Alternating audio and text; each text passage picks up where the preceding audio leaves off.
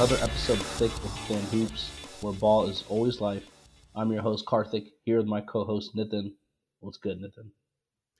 What's up, man? Um, we missed you last week. I uh, took the reins. Never seen a performance quite. That was like Donovan Mitchell 71 without Darius Garland on the court. That's how it felt. Donovan Mitchell and uh, Robin Lopez combining for 72, right? Something like Yeah. that. That's like the uh, Kwame Brown and Kobe combining for 83 versus Toronto. yeah, but hey, you carried it, man. Um, I mean, we all know that. Uh, I mean, I've always known that you can carry a pod for hours if you wanted to. Uh, not only do you have the knowledge, but you have the gift for gab and the love of your own voice, as I like to say. So I swear this wasn't planned to have you just give me flowers here right at the top. But yeah, I'll what the take it. But listeners don't know is that you begged to do this solo. I was actually available all week, ready to do the pod, and you wanted to Uh, go riff on your own. hid you in the I hid you in the basement somewhere. I was like, absolutely not. Multiple people were texting me like, I'm happy to do a guest spot. I was like, no, we're booked up. Sorry. Um, no, but honestly, it was it was good. It was, um, and and you know, I've I've got a lot of thoughts about your power poll. I'll save them because for the most part, thought it was spot on. But you know, I had some issues here and there, most notably with some of your comments about LeBron. But you know, I figured without me to push back on some of those real time, you were just going to I keep was going. just Skip Bayless running unfiltered on LeBron. Exactly But with you know no the, Shannon. the the thing is, like I was thinking about this, like the gimmick of the tiers actually kind of creates chaos in ranking the teams truly. Like I think I had the Magic above like the Lakers and the Wizards and the Bulls. Like I wouldn't pick any the Magic against any of those three teams, for example, in like a seven game series. But just trying to trying to position and group teams together, you end up with a little bit of just weirdness in how you would rank. But I think roughly speaking, you know, you know the thing that's funny is after I did it and I didn't move Denver to to the top tier, they had a monster win versus Miami. They had another monster win on Monday night, I think, versus or Sunday night versus uh Celtics. And I was like, shit, this this is pretty much telling me like these guys are legit. Like, do you think that they are at the tier of the Bucks or Celtics, kind of at that very, very top? Like these are the premier title contenders? I think so. Uh, I think my one of my issues with their poll was the Nuggets are probably up there. The Pelicans, I think you gave their flowers too early, Mhm. and the Celtics, you made a comment about them being on a separate tier, which for a while seemed like that, given the recent state of affairs and that blowout loss to OKC. They've got They've some issues to to deal with. Yeah. So Yeah. other than that, though, I think fairly on point. The Nuggets are interesting just because we haven't seen the fully healthy version with this MVP version of Jokic yet. Uh, so it's yet to see how they do in the playoffs. But given the West, the state of the West, there's no reason to believe they can't get to the finals. So Well, the absolute worst thing about all of this is is what we all know is coming. The Death Star. The Golden State Warriors are getting it. healthy. They're putting together wins without uh, you know, without Steph Curry who may come back as, as soon as in the next week or so. Uh, they haven't had Wiggins for 10 plus games. He's starting to get in condition and to come back. This is about to get very, very troubling for those of us like you and me who live on the the grave of Warriors success. Klay put up 54. He's feeling himself. You know, it pulls back to scoring these, you know, these games. And Draymond Green, did you see the the little statement he put out today? I didn't. What did he he put say? out this weird press release looking thing, and it said "I'm Oh. back," and he was talking about his podcast, and it was like the most cringe-worthy. I It's like, hated who that asked for this? much. I didn't even know was he like, stopped don't doing the podcast. don't ever sacrilege Michael Jordan and that press release format to talk about your fucking podcast that Yeah. everyone pretty much goes out of their way not to listen to. I was not happy about that. Yeah, That would be like us, almost like us putting out the you putting out the the, the press release after missing last week that you were back.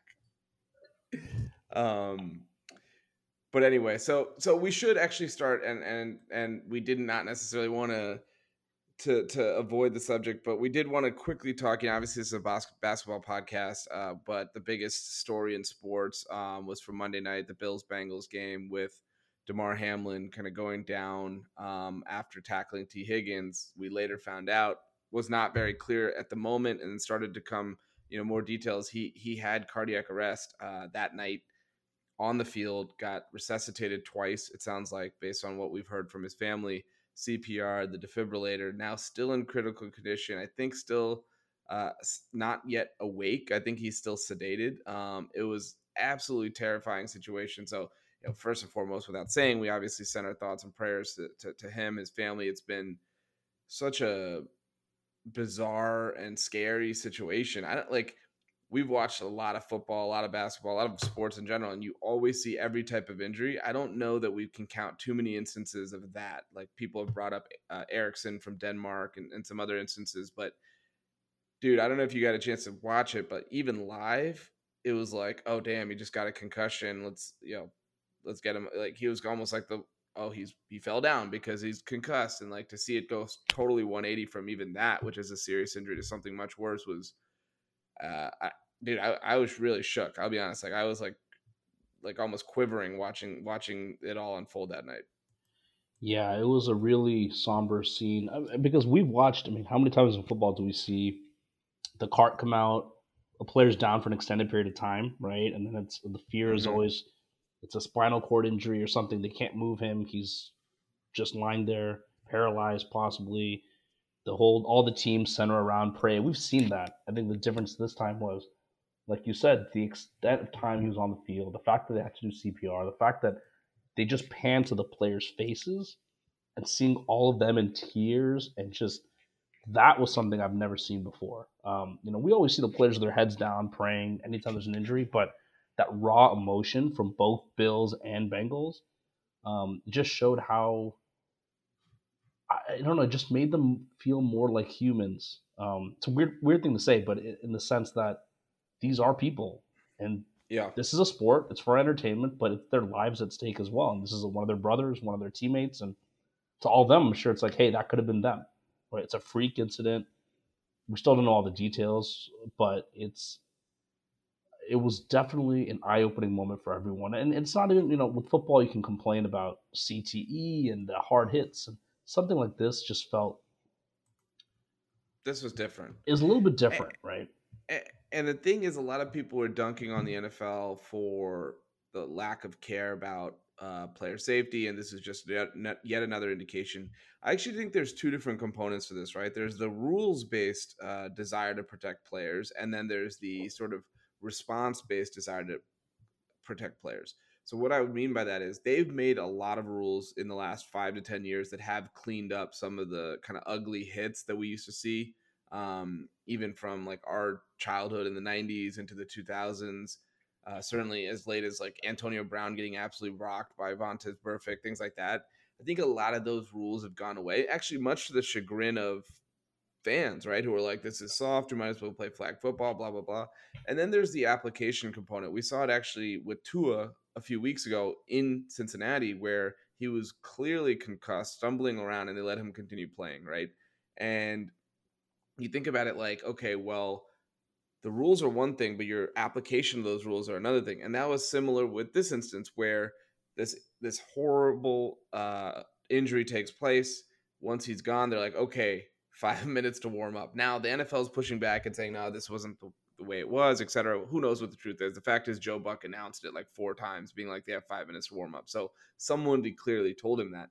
But that's I think the the second nature of it. It's like you can fix the rules because that's what you do in the in a time of uh, it's almost like peacetime rules, right? Like there's nothing that's gone wrong. There's no actual crisis, but your ability to stick to them in the face of losing revenue or you know, losing a big spot to, to gain notoriety, whatever it is. And that was obviously a critical game, not just being on Monday Night Football, but for playoff positioning and everything else. If this was Colts Raiders, you'd cancel it without thinking for half a second, right? So the fact that you do include the situation, which I understand that any business is going to, but you're not able to ever make the decision away from what's best for the business. That's the hurdle that the NFL has not been able to get over. And I'm not sure that they are going to get over it because it drives too much of the nature of the the the sort of money printing enterprise that they've created. Yeah, it, I mean, this is the first time they've really been put in a difficult position. Remember COVID, we had all kinds of games, situations in which teams, uh, like the Ravens game, I remember, right, had to be rescheduled and because of the, the extent of cases, but those were at least done earlier in the season. You had bye weeks. They had ways to make it work. You on a Tuesday, you on a Wednesday.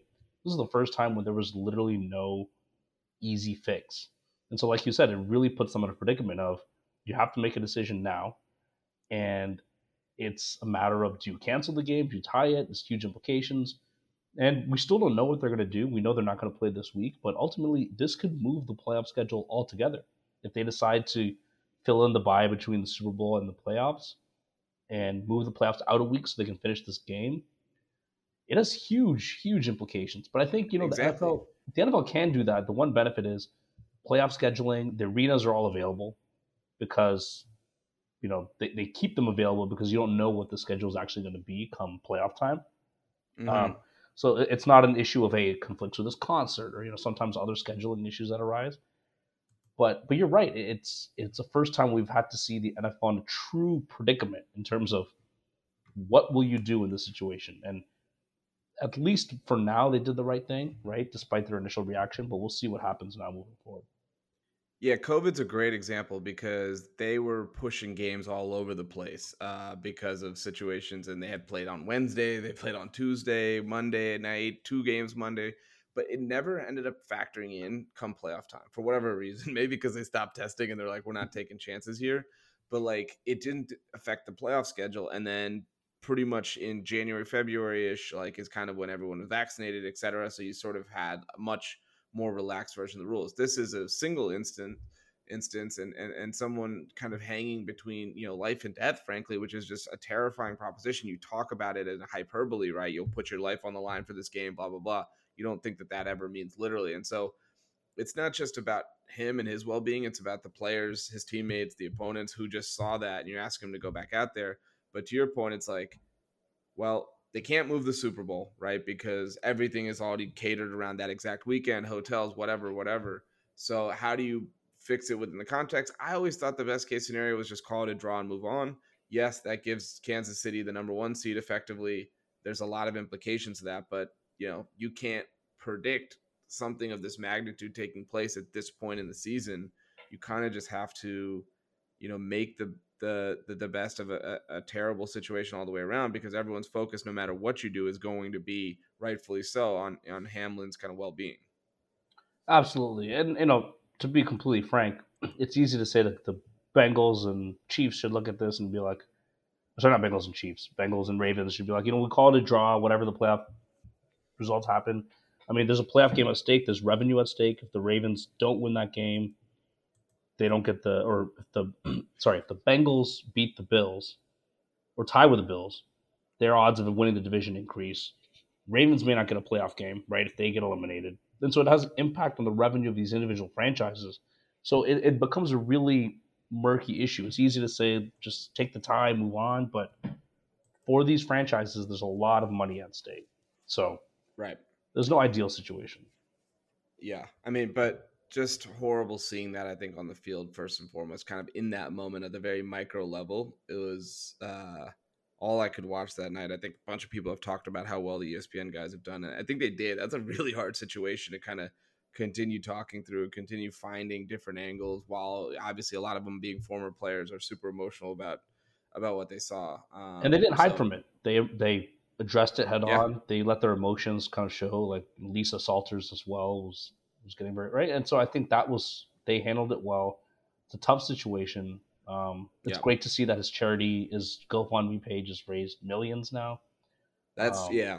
Right? I, I and by all accounts, he's a see. great, great guy. Does a lot. You know, he had his charity toy drive. He was doing like, um, so it's good to see that response from everyone and the support. And now we just gotta hope that everything ends up being okay. I really cannot wait uh, for him to see that because he had a twenty five hundred dollar target on there, and now it's what six million or something like that. Um, oh, and so wow. that's going to be an awesome. That's yeah. going to be an awesome feeling, I think, for him, and hopefully you can see that sooner rather than later. But all right, we just wanted to point that out. I think obviously we'll we'll switch to kind of basketball topics and go back to the normal back and forth, but I think worth addressing and and and, and worth mentioning given how how important it was in, in the discourse this week and, and how important his well being is. So what do we got next? Scoring binge. Donovan Mitchell, as aforementioned, 71 on on uh, Monday night, actually going on at the same time as this game.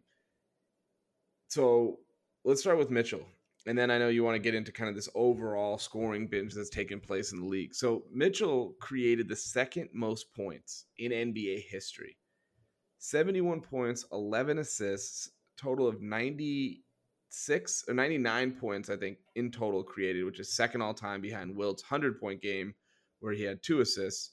And it's pretty stunning because they needed every last one of those points. They won in overtime.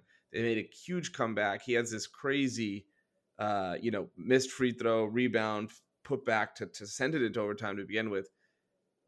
I don't know what the hell the Bulls were doing defensively as far as not guarding him uh, with more than one person, especially when they didn't have Mobley and they didn't have Garland. That being said, I mean, Mitchell has proven to be a shot maker of this level. We've seen it in the bubble. But to see it on a night like this, just a random night to put up 70 in a win, I mean, that was really, really special. And it just shows you the sh- shot making prowess of so many different guys around the league. It was, uh, I mean, you get kind of, um, what is it, numb to these scoring outputs these days, like we'll, as we'll talk about. But 70 is still a number that, what, uh, Booker last, before that, David Robinson uh, well, Kobe, and oh, then oh, Kobe, yeah, yeah. Then prior to that, David Robinson. David yeah. Robinson. So it's rare. And Mitchell, like you mentioned, the bubble. We we I've often talked about the bubble as um, there were a lot of big scoring performances from Jamal Murray, from T.J. Warren. Donovan Mitchell had 57, 51, and 44, all in that same series against the Nuggets. And you, you kind of dismiss it given the, the circumstances, but I think now that, that looking back at that performance, he clearly has it in him. And this 71 point game was off the the back of 25 free throw attempted. Mitchell only averages six free throw attempts. He's not Harden. He's not even a LeBron, right, who gets to the line that much. Mm-hmm. Um, but when he does, he's got the scoring bag and tool set to to really put these kinds of big numbers up. So um, What's also crazy is prior to this game, he was struggling. They were in a slump. I think he was not doing well in the clutch. Uh, in the last four games before this, he was averaging 18 on 24% shooting from field, 24% on, from three.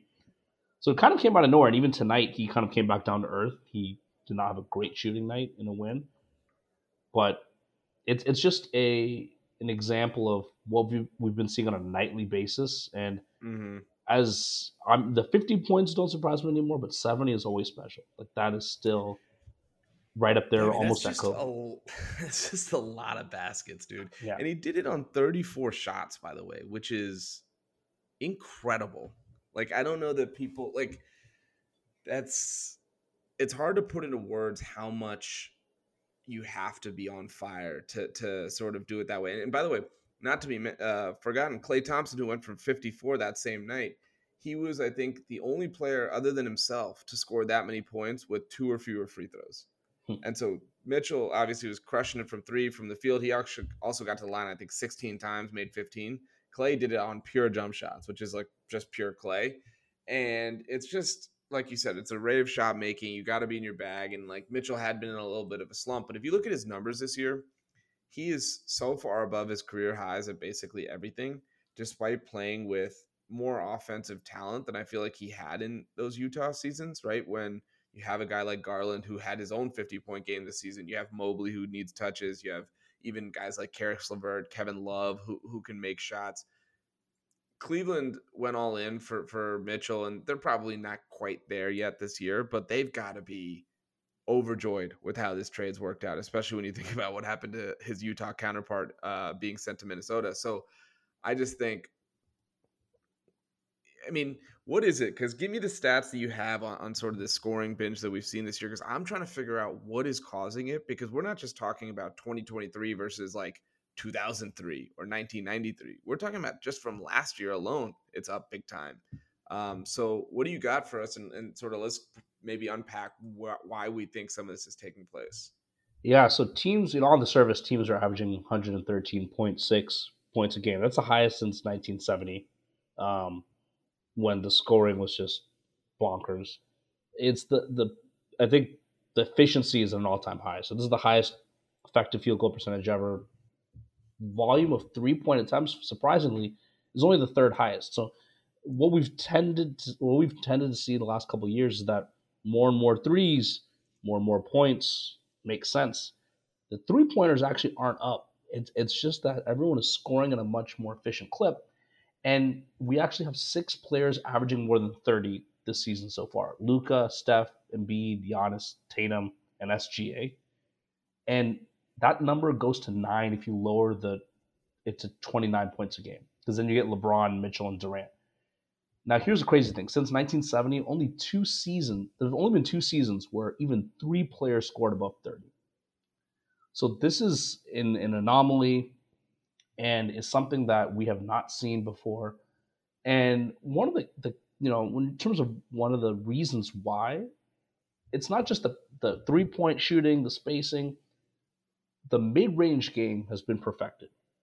So when you remember Jordan, his last two seasons with the Bulls, he led the league with 47% shooting from mid range, which is a great number. Now we know defensive rules have changed, There's a lot of things that are different, but today there's 22 players who shoot better from the mid range, including Kevin Durant, who's like a blistering 58% or something bonkers. He's a god. Yeah, he's just a god. and there. so I think it's not just efficiency from three, efficiency at the rim, which we've seen the last couple of years. I think that efficiency is now extended to the mid range and all parts of the court are just seeing this incredible rise in efficiency and teams just understand offenses just understand how to operate and get the most out of every possession a crazy stat for you on durant he is shooting 63% from the field on two pointers right which is a career high from him only 12% of his two pointers come at the rim which means that kind of like if you shot 70% at the rim,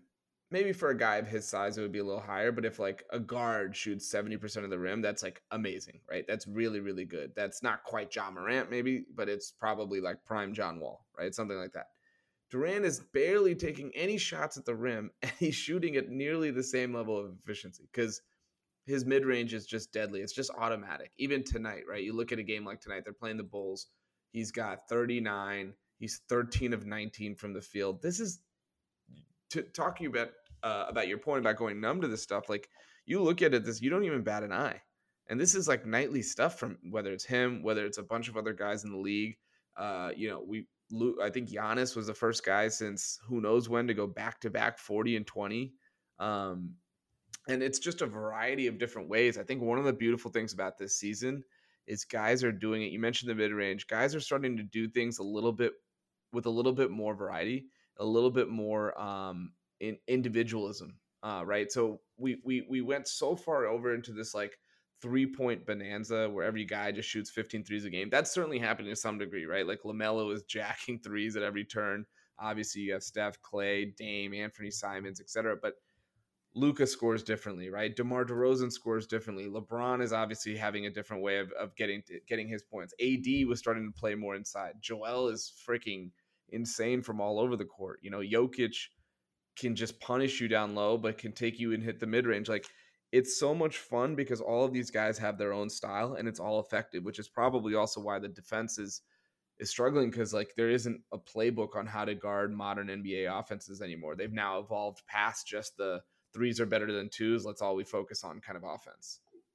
Yeah, you raise a good point because if you look at the top performances, right? Mitchell 71, Luka 60, Embiid 59, Booker 58, Giannis 80, 55. All these are different archetypes of players. You, you mentioned Klay scoring 54 and less than two free throws. Then you have Donovan Mitchell who shot 25 free throws and scored 71. You have Embiid, a bruiser. You have Steph up there with a 50 point game. And Darius Garland had a 51 point game. And I think it's in the 90s, the 90s were dominated by big men, centers, right? Um, the 2000s, you had your, your power forward era. I think now what's so great about the NBA is you have just this plethora of archetypes that can dominate on any given night. It, it could be a point guard, it could be a shooting guard, it could be a small forward. There's no one specific type of play style, specific type of um, tool set that works better than another. All these guys can put up 50 and that's like you said, that's what makes it so fun because it could happen in any given game on any given night. Yeah, have you ever seen the uh, clips of Kobe, Jordan, and Embiid? no. where they'll play like the clips of basically Kobe doing like his oh. patented oh. move and yeah, Jordan yeah. doing, doing the fadeaways. And he's literally doing the exact same thing. He's yeah. obviously just seven two and like 280 pounds, so he looks different, but he's doing the exact same move. Like if you sent him back 20 years and asked like I don't know Karl Malone to try to guard this guy, he'd be like, "This is sorcery. Like I don't know. All I know how to do is pick and pop 18 foot jumper. Like I don't know what's happening right now." So it's definitely a talent binge that I don't think we've seen, and that's led to a scoring binge. What I'm still not able to figure out is these guys were all there last year. So what exactly is unique about this season?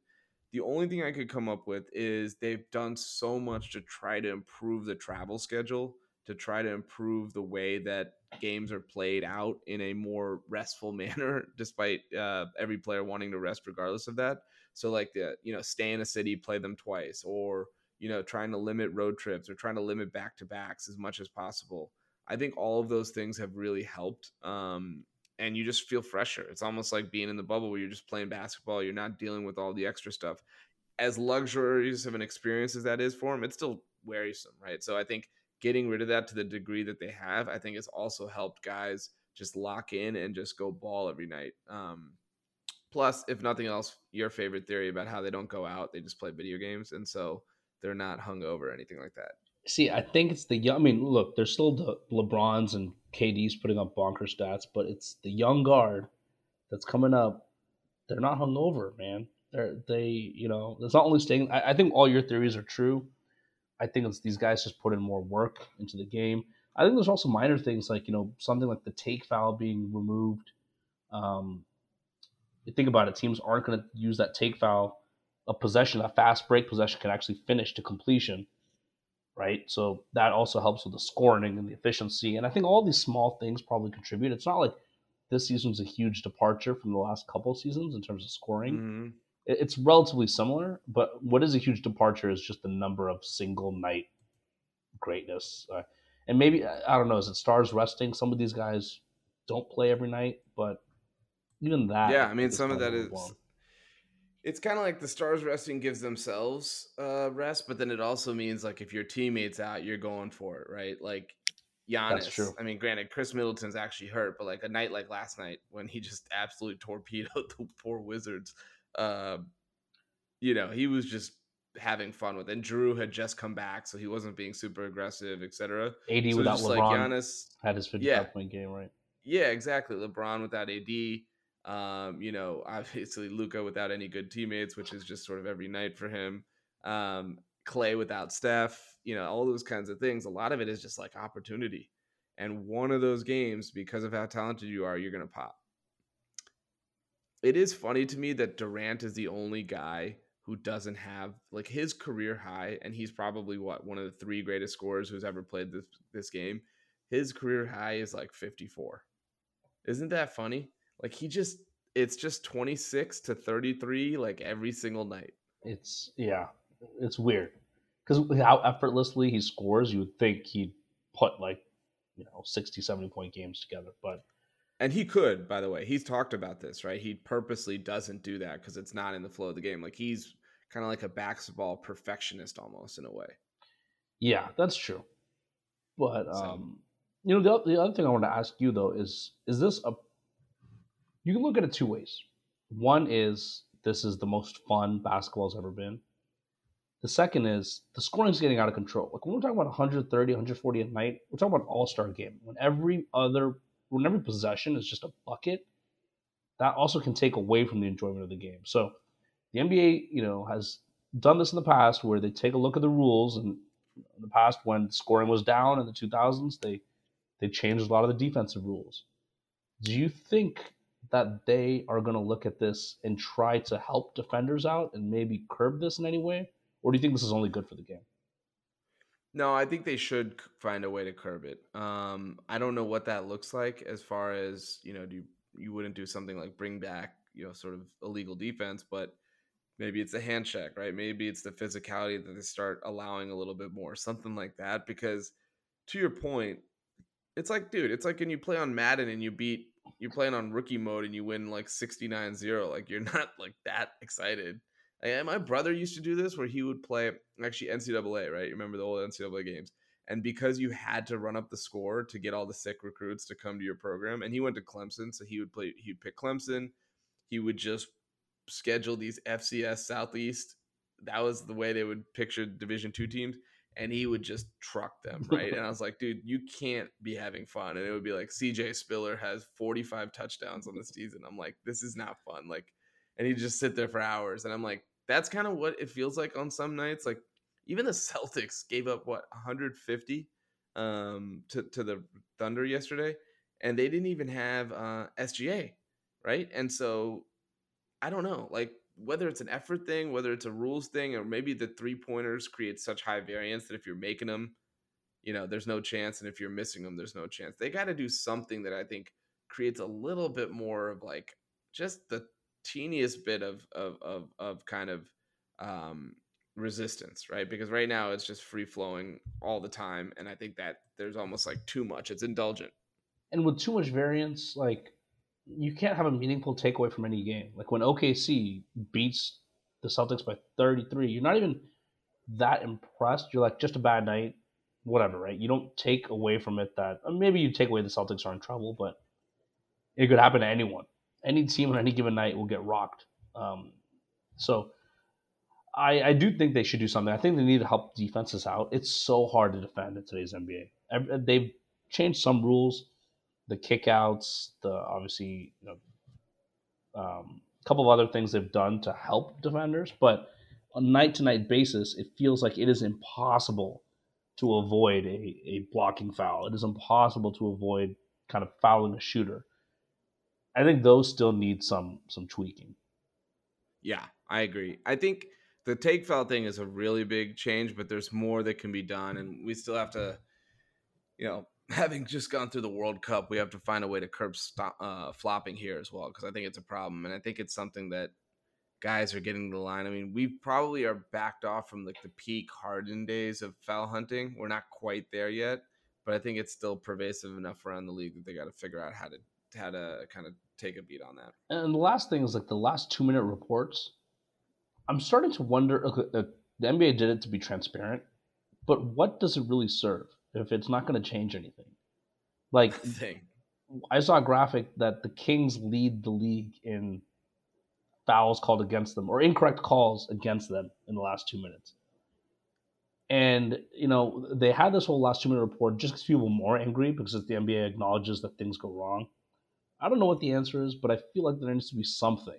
Like, do they penalize refs? Do they, um, you know, promote refs who have fewer bad calls in the game?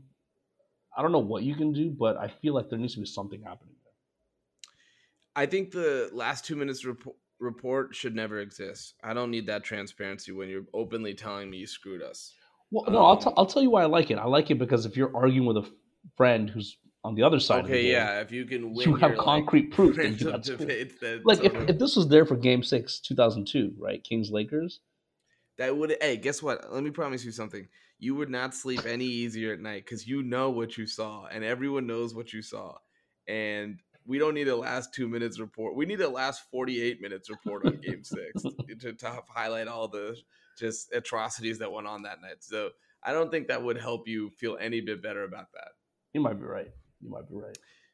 By the speaking of speaking of Kings, are they playing like a 120 game season this year? I feel like they're on like literally every night. Dude, they played the fewest games out of any team oh, maybe they're just catching up now because I, I, and maybe I've been starting to watch because I'm so mesmerized by this Sabonis Fox pairing, but I've probably seen them like three times in the last week, and I just noticed they're playing again tonight versus Atlanta. Their schedule's starting to ramp up. They've only played 36 games, where most teams are in the 38 range. Um, mm. So okay, 38, 39. A lot more actually, Kings to come. Yeah. The Sorry. Kings will be featured uh, heavily when we get to the uh, All Star Selection podcast. Oh yes, I'll, I'll, I'll put it out there like that. Oh, um, yes. But we're going the other direction today, right? We're going to talk about panic meter teams. Um, so basically, we, there's a few we could choose from. We picked four, two each, but I think there's probably even more than that that you could probably put in here. Some teams probably aren't very high on the panic meter because they're just resigned to their fate of being sort of meh. Some are obviously openly tanking, and then now this group is really about the ones who thought they were gonna this season was gonna go a lot differently. So who do you have as the first team that we should grade on? Is it, is it one to ten the panic meter? Is it one to hundred? One to ten. How, how accurate? Okay. All right. Who's first? I'm starting with the Timberwolves, and I'm putting them at an eight point five. See, we should have just done 100 and then you could have done 85. 85. Fine, we'll do 100. 85. Um, I think that the crisis point for the Timberwolves. Okay, look, obviously it starts with the Gobert trade. You've got um, the number of picks they gave up for an aging player who's only declining in his at rim protection, um, even through the season. I think he recently he's even struggled more than he did at the beginning. Um, not a great fit. You know, we've talked about Gobert. A lot of people talk about Gobert. I think that the reason the panic meter is high is this team looked like they have a, had a great core. You had Anthony Edwards. You had this All NBA talent in KAT. D'Angelo Russell's playing fine. I think now when you look at it, you see KAT's KAT as a leader, as the fulcrum of that team. There've constantly been chemistry issues, no matter what version of the roster they've built around him, whether it's the Jimmy Butler version, whether it's ones of a couple last years. There's always been questions about his leadership, his ability to kind of play defense, and really be a leader of that team. And I think those have not been answered. Anthony Edwards, as talented as, uh, as uh, talented as he is, and he's still very young, so eh, but this season you'd hope to see a little bit more growth, a little bit more maturity. Have not seen that. D'Angelo Russell continued to be a sieve. So I think all the pieces start to look a less a little less shiny. Um, and Gobert is the big heap, heaping pile of shit in the middle of all of it, where it's like, what do you do with this? Because you have no roster flexibility with draft picks. Um, you're committing a lot of money to these guys. Your best hope is blowing it up, and by blowing it up, I mean trading KAT or making a drastic move. So I, I think that the Timberwolves can't. Things are not going to get better. That's why I put them at an 85. They need to do something drastic, and it probably starts with moving KAT um, because you want to build around Anthony Edwards. So, what do you have for the Wolves? I got them at a 9.9. Okay. And I was actually underselling it. This is partly a panic meter for the Timberwolves and partly a panic meter for my own basketball acumen since I was so high on this team preseason. They suck. And the reality is, and I've talked about this a bunch, they look like they hate playing with each other. Um, they have absolutely zero leadership in the locker room. There's not one guy who can rally the troops and sort of bring everyone together. I think Kyle Anderson might be the like leader in the clubhouse at this point, which is not saying a lot because he doesn't really speak. Um, the Gobert trade is going to go down as one of the three worst trades in NBA history. Um, he's 30 years old already, so it's very possible and probable that his best years are behind him, especially since he relies more on his size and athleticism than he does his skill set, so to speak. He's his rebounding is down, his efficiency, you know, sort of his his his work on offense is is li- more limited than it was in Utah.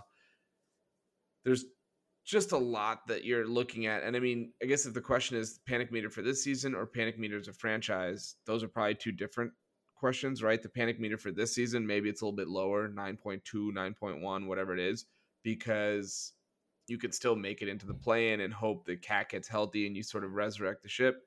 The long term outlook is much more bleak because, like you said, they traded everything under the sun for Gobert, and it's unclear that they acquired a guy who's really going to ever make a another All Star team uh, or even really be a focal point on all defense teams, which at least he was doing, um, even if his offensive production wasn't there. Now, if you want to look at a silver lining, I'd point to two things. One, Towns has missed 17 to 38 games, right, with the calf strain.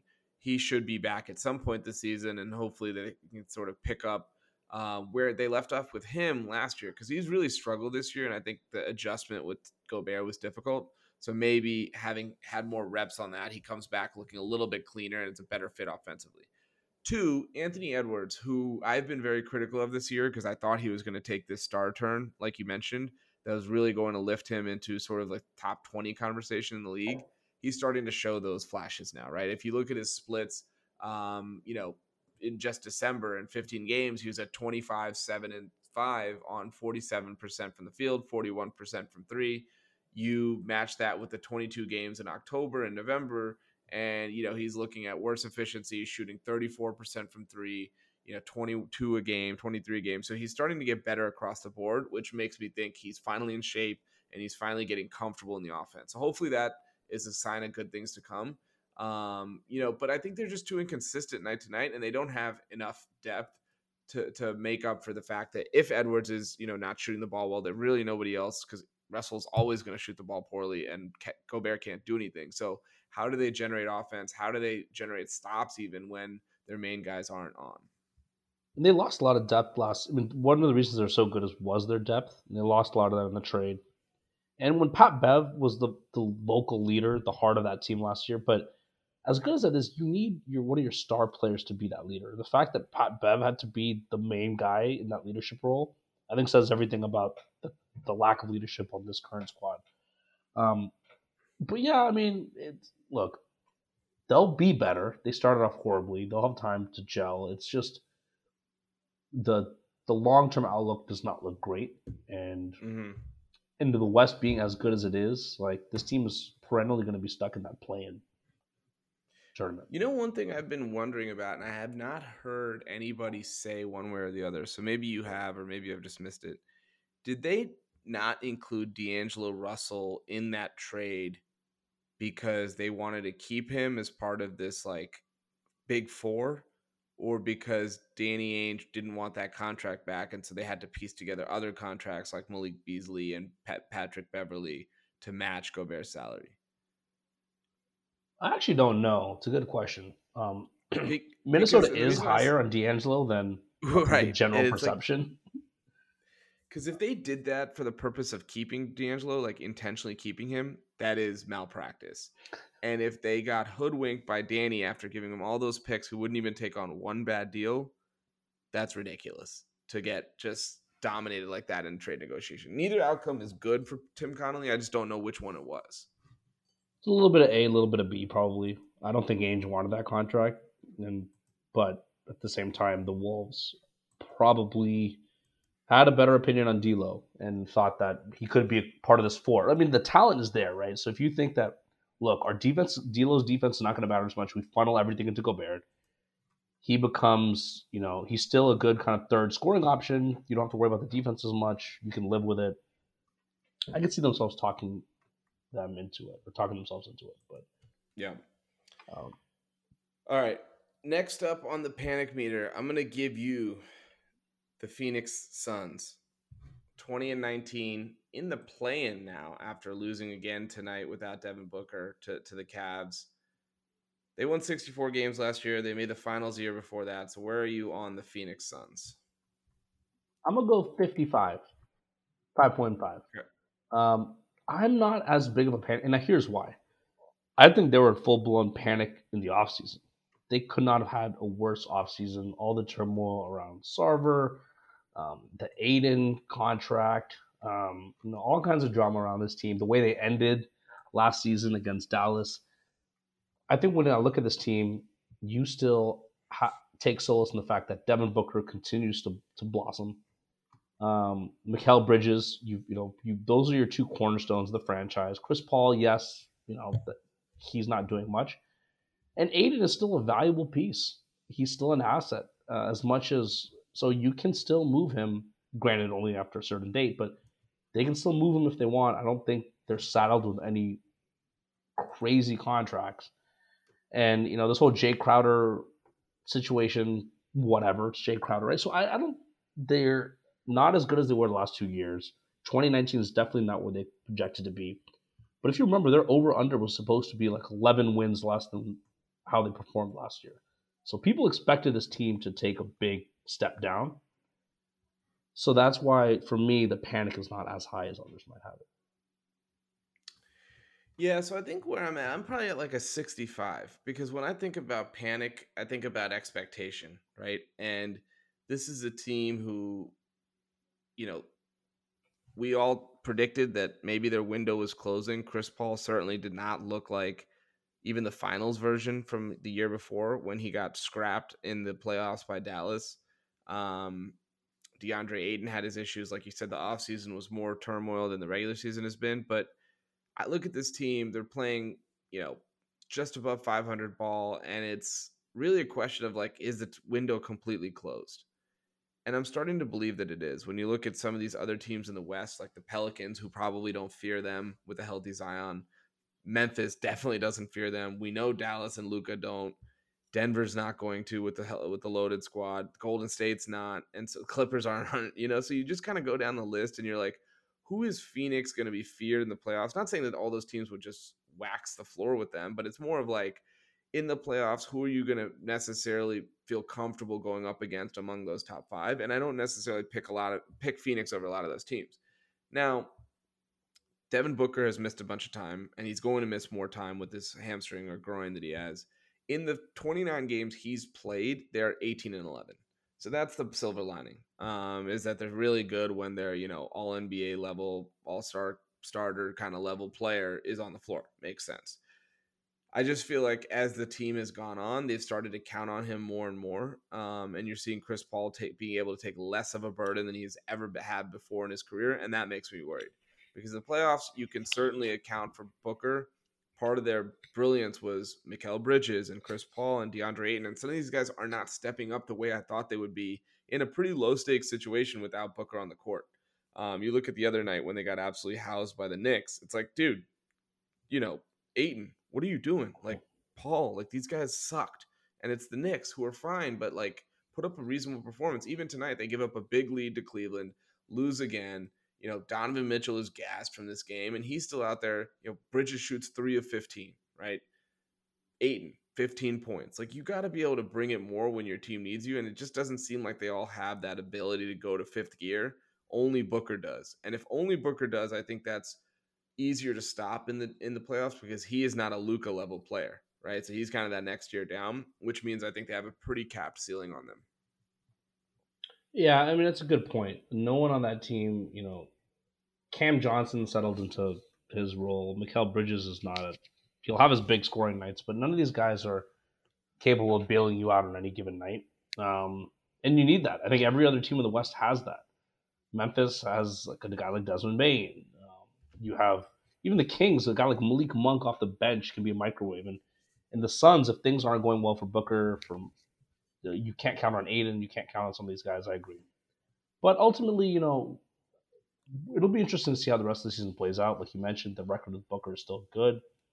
I wouldn't panic right away, but this is one of those teams where every it's like the the uh, Clippers um, under Doc towards the end, where things seem like they're okay on the surface, but all of a sudden the bottom can fall out. Um, mm-hmm. There's a little bit of that underlying tension, I think, that's still there. Um, this is a team we've seen that can collapse, that's not as mentally strong maybe as you want them to be. Um, and I don't know. It'll, we'll see if Monty Williams can can keep the ship upright. I think the Doc Clippers comparison is apt, and lo and behold, they do have one similarity. It was the common. It was the commonality. Yeah, so, yep. Um, you know, there's there's a reason he's been on four or five teams in his career at this point. It's not totally chance. Um, yeah. and so we might be sort of at the end of the line of in terms of his grip on on that roster. So, all right, what do you got next? I got the Raptors. The Raptors. So, by the way, um, while we were talking, they were down 16 points with a minute and 15 seconds left and sent it into overtime somehow. I have no idea how Insane. this happened. Obviously, we were recording, but I have um, to go um, back and watch the highlights. Um, I really just need to see, yeah, what were the sequence of events that allowed that to happen? Um, okay, I'm at a 73 on the Raptors. I think this was a team, if you remember their over under, I think was 46 and a half. Uh, they gave Philadelphia a really good fight in round one. Some people were like, oh my God, they're going to come back from 3 0 uh, after the way they, they started that series they've just had a lot of guys who have stunted their growth or regressed. Um, so obviously the biggest name there is is Scottie Barnes, right? When you look at what he did last year versus this year, either it's that sophomore wall or he didn't work on his game or something happened where he just doesn't look like the guy who won rookie of the year. In fact, he looks more like the guy that was thought of as a project uh, coming into the draft and seen as a big risk. Hence why Jalen Suggs was ahead of him on a lot of boards. Obviously, Barnes is the better pick still, but you're starting to see some of those signs as to why people were a little bit worried about him. Two, guys like um, Fred VanVleet looked like they're breaking down a little bit. right? These dudes, I don't know if you've seen their minutes. They play absurd minutes. Like Nick Nurse has got them in this eight man rotation like it's game six of round two. So I could easily see Fred Van VanVleet start. He's a small guard. He's been through some health challenges. He's starting to break down. Aside from Siakam and, and probably Anunoby to some degree, nobody's really gotten better. Um, and it kind of makes you wonder like, how do they improve? Because they're sort of stuck in this purgatory where they have a ton of talent. Some of it's young, some of it's kind of in prime or just post prime. And there's not a real avenue to getting out of that middle class. And last year they were the sixth seed. Now they're looking into playing or below. And I'm worried because it looks like they don't have a direction. And while Masai is the guy you'd want in charge of almost any situation, but certainly one that involves taking risks, I think he's going to have to get a lot of big moves correct to get this team off this trajectory and back to one that looks like they're going to be in title contention. Yeah, they need to. Uh, so I'm at a 70 out of 100. And I think the ceiling of this team seemed kind of last year when you saw the rise of, I mean, Fred Van VanVleet had an awesome season. Scottie Barnes looked like he's going to be an all time, not all time player, but they were not even willing to move him for Durant if the reports are true, right? The fact right. that in a trade for Durant, Scottie Barnes was a no no. Um, and Zach Lowe, by the way, also was like, I wouldn't do that. Yeah, and it's like, and and to your exact point, I'm glad you brought up. He's looking like the player that we kind of the scouting report said coming out of college, which is worrisome because um,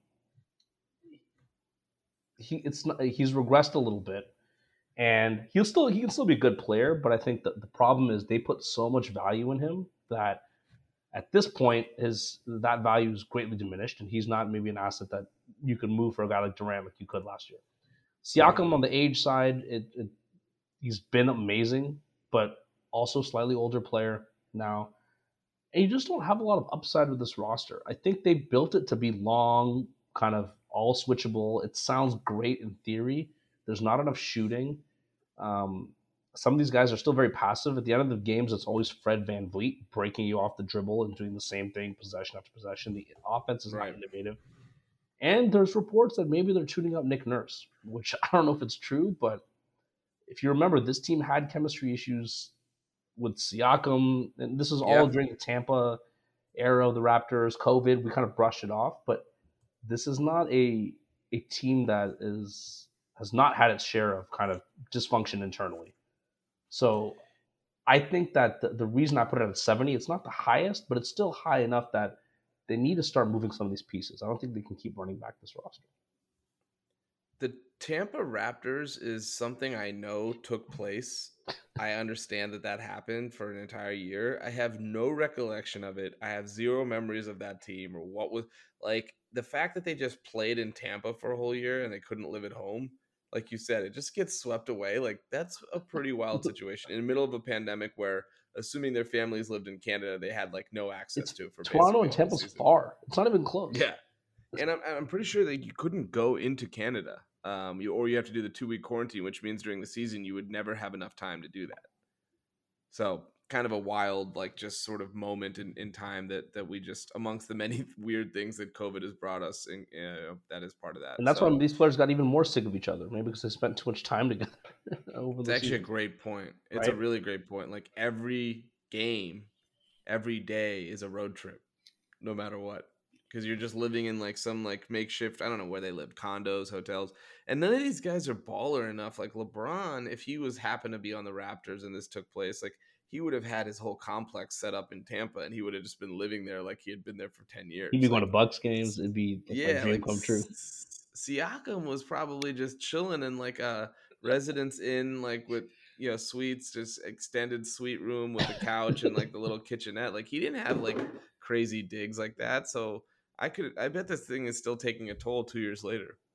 Yeah, but the one thing I, I, do, I do think is is true is that there's just no late late game shot creation. Siakam, for as good as he's been, and I'm probably higher on him than most, based on our thread, um, is is clearly a a second guy, right? He can't be the best player on your team. We saw him succeed in that second best player, and he's even better than he now than he was back then. And he's still only 28, so he's got a ton of value in the trade market if I were them, I would take a really long, hard look if this thing doesn't turn around by the All Star break at, at sort of starting to sell. Um, I don't know how much value a guy like VanVleet has, but you can get the farm for both Siakam and Anunoby. And so you look at that as a starting point, and then maybe a team like Washington, who's just desperate to be you know relevant and has big issues at point guard, will give you something of worth for Van VanVleet. So you're thinking that's Beal? kind of the way I not Beal, no, because if they were going to trade for Van VanVleet, you'd keep Beal. But like for example, let's say you threw Will Barton is expiring, right? And you threw three of the four young guys, or two of the four young guys that we have, Kispert and Rui, poo poo platter. Yeah, yeah, poo poo platter. But for a guy who's 29 years old next season, who's clearly declining, who's going to be up for another contract soon, and who's not going to be part of your long term plans, maybe you take a flyer on a couple young guys. Who knows? I they could probably do better than that, but that's the kind of deal I would expect. Um, you know, the Knicks were a team that loved VanVleet during his free agency, but they now have the better and younger version of VanVleet in, in Jalen Brunson. So they're off the table. You just kind of have to look around at who would need a point guard, who might be a good fit. Maybe even, you know, maybe even the Clippers, who have this uneven play between Reggie Jackson and John Wall, and it's not really working and they're sort of disjointed, maybe that's a good situation where you take a lot of pressure off of him, especially in late game situations, and allow him to just be more of an off ball player who's catching and shooting. I don't know. Point being, I would probably give serious thought to to sort of unloading some of your premier assets this year versus waiting, you know, six months or twelve months too long. Yep. Yeah. All right. Final team, the Atlanta Hawks playing, like I mentioned, your Sacramento Kings tonight. They are 17 and 17 and 20 at the time of this recording. So where you have them on the panic meter? I'm at a 55 out of 100. Um, eh, to me, Atlanta, like the expectations are not as high, right? The expectations were artificially inflated because of the run they had a couple years ago, getting to uh, past Philly, playing Milwaukee, stealing a couple games. Um, I think the panic for me for them is more around the Dejounte Murray trade, which as he's been solid, but in terms of fit, it's raising a bigger question around who actually fits around Trae Young. Like it it's not a coincidence that you see Kevin Huerter go and flourish in a team like Sacramento. And a guy like Bogdanovich is good, but you know, still you have now Dejounte Murray and, and this all these guards that come play alongside him, this team needs to do something more drastic to, to go somewhere. And and John Collins has been a rumored trade candidate for a long time now, but I honestly don't know what his value, if his value is that high. Like Kings fans are hoping to get John Collins with giving up Harrison Barnes, maybe a pick, right? Like, and that's not moving the needle for Atlanta either. And they're a team that is will definitely not want to go into the luxury tax is they got rid of Kevin Huerter because uh, they didn't want to pay him. Um, and so to me, and then this now with all this noise around Trae Young and, and about him being kind of a diva, right, and a coach killer, he's getting this reputation, whether it's it's deserved or not. It's reminding me of Kyler Murray, 2 mm-hmm. electric players, but and on the surface everything seems fine, but you start to hear behind the scenes that they're harder to work with, and clearly, what they're the team that's being put around them, they're not winning. I think that the Hawks should make a move sooner than later. Um, I only put it at 55. I don't think it's they're not bad. They're still solid. They'll be fine. But given the expectations and Trae Young, like if this is your guy, I don't know. But think about what you just. So I'm going higher. Maybe I'm just. I'm. I'm just more emotional than you. You're just like a very even keel, right down the middle. Everybody's at 55. Listen, I'm going 80. Think about what you just. Okay, said. you went 80. You acted like you were about to go 95 or something. I saved that for the T Wolves. Um, I got more mad at Gobert as I was looking through some stats while we were talking after we finished the T Wolf segment. Um, but anyway, like for example, tonight 17 and 12, but Ant is a plus eight. He's a minus eight. Um, but anyway, think about what you just said. That is a major existential question if Trae is not the guy that you had envisioned when you built this entire team around him after the conference finals run. You give him the five year super max, which of course you would. if he's not the guy, if it's a Kyler kind of situation, supremely talented, doesn't play well with others, a little bit of a you know prima donna in some ways and a lot of hand holding but doesn't produce on the court with the the level of expectation you have given everything you've given. That is a franchise altering realization right? For the first time in his career you've heard him now his name being swirled in trade talks. It's not always the hawks would be wanting to trade him. It could be Trae is going to want out at some point etc but the point is if if he was as good as we thought he could be, if he was as good as Atlanta had envisioned him to be, those two would be interlocked for not for life, but at least for 10 years. So if the fact that we're getting to that conversation already in year four of his career with a deep playoff run under his belt is a big deal. And it's not unwarranted because, like you said, all those things are true. Not to mention, aside from any of the off court stuff, the on court fit is really challenging. Um, when you talk about a guy who plays no defense, who has the ball in his hands almost all of the time, who isn't shooting the ball well at all this year. He's career low, 31% from three, 41% from the field. So, yes, he's got numbers 28 and 10. And yes, he is an electrifying offensive player, but this is one of the harder fits in today's game to make work. Harder superstar fits, I would say, to make work. Like, is he going to be on my all star team? Well, yes, before they had their latest swoon, where now it looks like they might not even be, you know, in the top eight. We'll see where where they're, where they're at when we have to make our picks. But even if you say, okay, this is a bona fide all star, he's going to make eight to ten all star teams. What do you mean this guy's, you know, figure it out around him? And Bill Simmons this morning made the comp of Stephon Marbury, which is someone we've always tried to attribute it to Kyrie in a way. I actually think it's much more applicable though to Trae Young. Interesting. And maybe maybe that is the the version of him that version of his career that we see and i think that's a big problem before you even get to all these other guys that they've paid whether it's deandre hunter averaging 15 a game making 90 million john collins 125 million dollar contract averaging 13 a game bogdan bogdanovich a 72 million dollar deal Clint Capela 85 million dollar deal they've paid everyone and the one guy they let walk out the door is probably the best player to be next to Trae, which is um, Kevin Huerter. Um, they replaced him with Dejounte Murray, which is fine, but they're going to have to pay him a 200 million plus dollar deal in a couple years. And by the way, they will because they gave up three unprotected firsts. So they have picked this team, they've made their bed. And if you're having questions about the guy right at the top, the whole house of cards could collapse very quickly in Atlanta. So I'll I, will i will change mine. I think it is a lot higher. I forgot how much money they got committed to these guys and the pending kind of Dejounte Murray contract. Yeah. So you're you're kind of locked in and the only move you can make now is something very drastic, like just move Trae.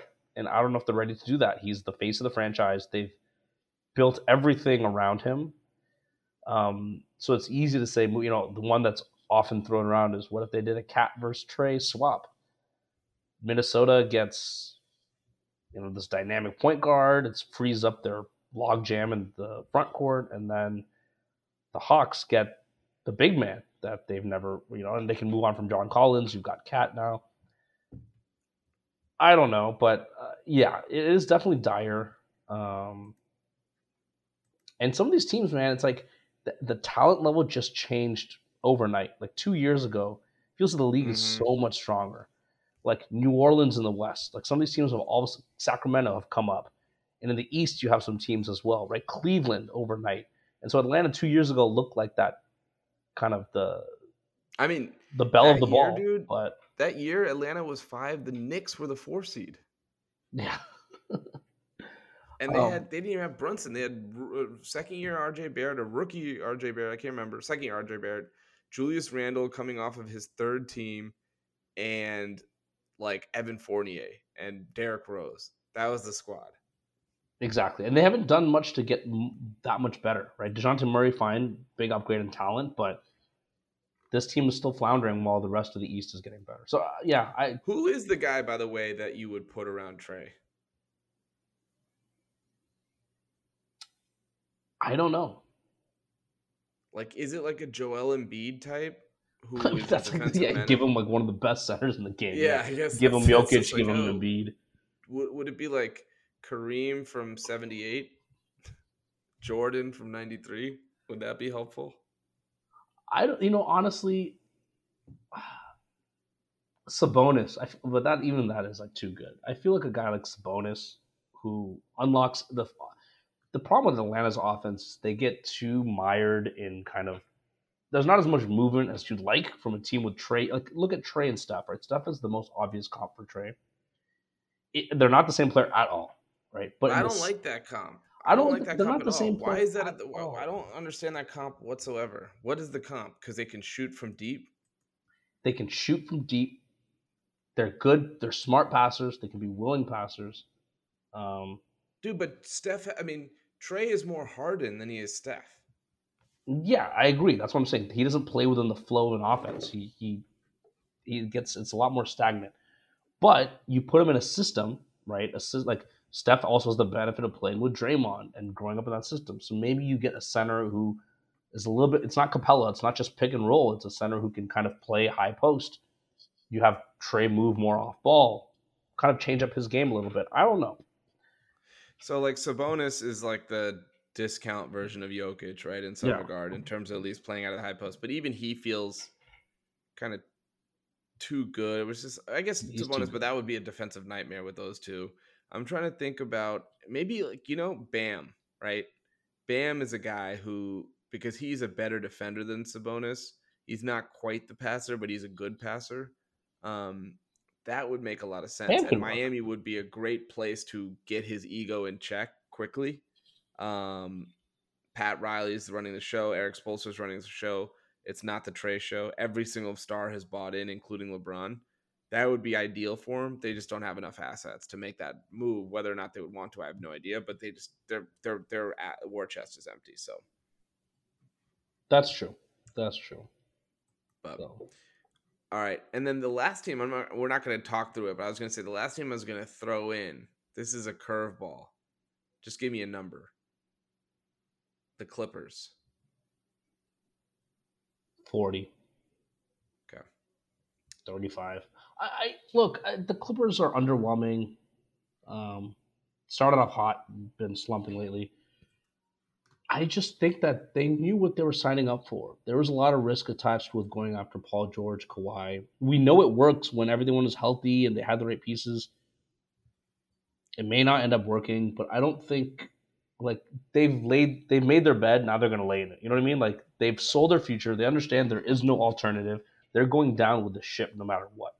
So that's why there's no panic for me because it's like all right if it works it works. If it doesn't we messed up. But there's no plan b. They're not moving Kawhi. They're not moving Paul George. The rotating cast of characters around them I don't think it's going to make that big of a difference. The, they can do some fine tweaks but ultimately this team is going to rely on the health of Paul George and Kawhi down the stretch.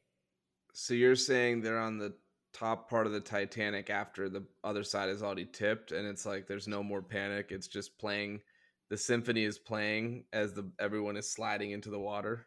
I mean, yeah, exactly. No, it's more surprising now if Kawhi plays like multiple games in a row that than it is that he doesn't. Right. So uh, if if they get a healthy Kawhi, healthy Paul George, you take your chances, and then you live with the results in the postseason. They'll make the postseason his numbers so are very slowly trickling back to something we would expect to him expect of him. Still nowhere near like peak Kawhi. They're starting to get a little bit back towards that, but when you watch him play, you would think he's like a 52 year old dude at the YMCA. Which I don't get. Like, why has this dude's ramp up been so long? Like, it's not like they've forced him into action early. Like, all this guy's been doing is rehabbing. I think he's got some like real leg issues. That's the only thing I can say. I think this quad, you know, they've talked about this gen- degenerative quad since the Spurs days, and then you throw in the ACL. I don't remember if it was on the same leg or not, but it really feels like he wakes up every day and it takes him like an hour and a half to go through a morning routine that allows him to like get out of bed properly. Yeah. So, I mean, and the other reason I'm not that worried about them is we saw the Clippers last year, not a great record, and still make a lot of noise in the postseason. Ty Lue's yeah. a good coach. They've got talent.